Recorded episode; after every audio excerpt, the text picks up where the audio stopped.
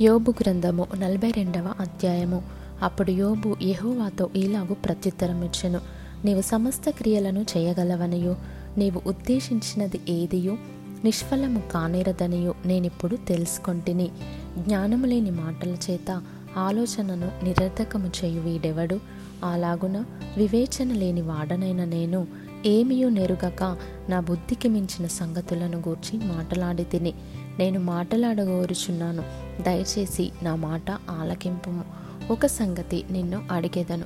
దానిని నాకు తెలియజెప్పుము. వినికిడి చేత నిన్ను గూర్చిన వార్త నేను వింటిని. అయితే ఇప్పుడు నేను కన్నులారా నిన్ను చూచుచున్నాను.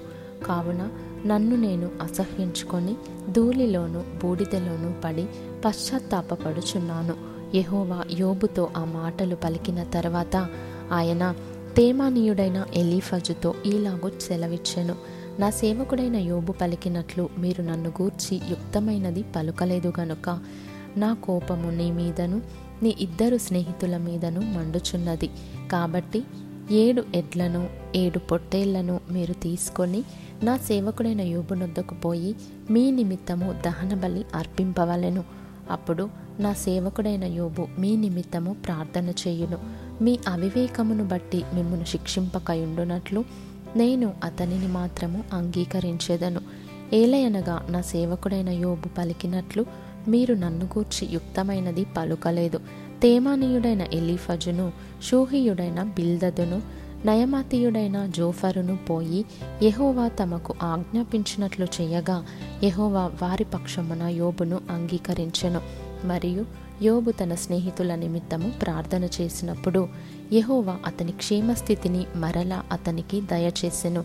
మరియు యోబునకు పూర్వము కలిగిన దానికంటే రెండంతలు అధికముగా యహోవా అతనికి దయచేసెను.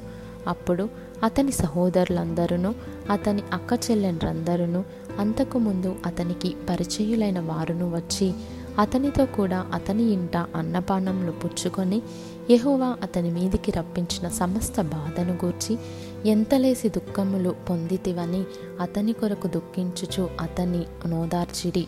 ఇదియుగాక ఒక్కొక్కడు ఒక వరహాను ఒక్కొక్కడు బంగారు ఉంగరమును అతనికి తెచ్చి ఇచ్చెను యెహోవా యోబును మొదట ఆశీర్వదించినంతకంటే మరి అధికముగా ఆశీర్వదించెను. అతనికి పదునాలుగు వేల గొర్రెలను ఆరు వేల ఒంటెలను వెయ్యి జతల ఎడ్లను వెయ్యి ఆడుగాడిదలను కలిగెను. మరియు అతనికి ఏడుగురు కుమారులను ముగ్గురు కుమార్తెలను కలిగిరి. అతడు పెద్దదానికి ఎమిమా అనియు రెండవదానికి కెజియా అనియు మూడవదానికి కెరెంహప్పుకు అనియు పేర్లు పెట్టెను. ఆ దేశమందంతటను యోబు కుమార్తెలంత సౌందర్యవతులు కనబడలేదు.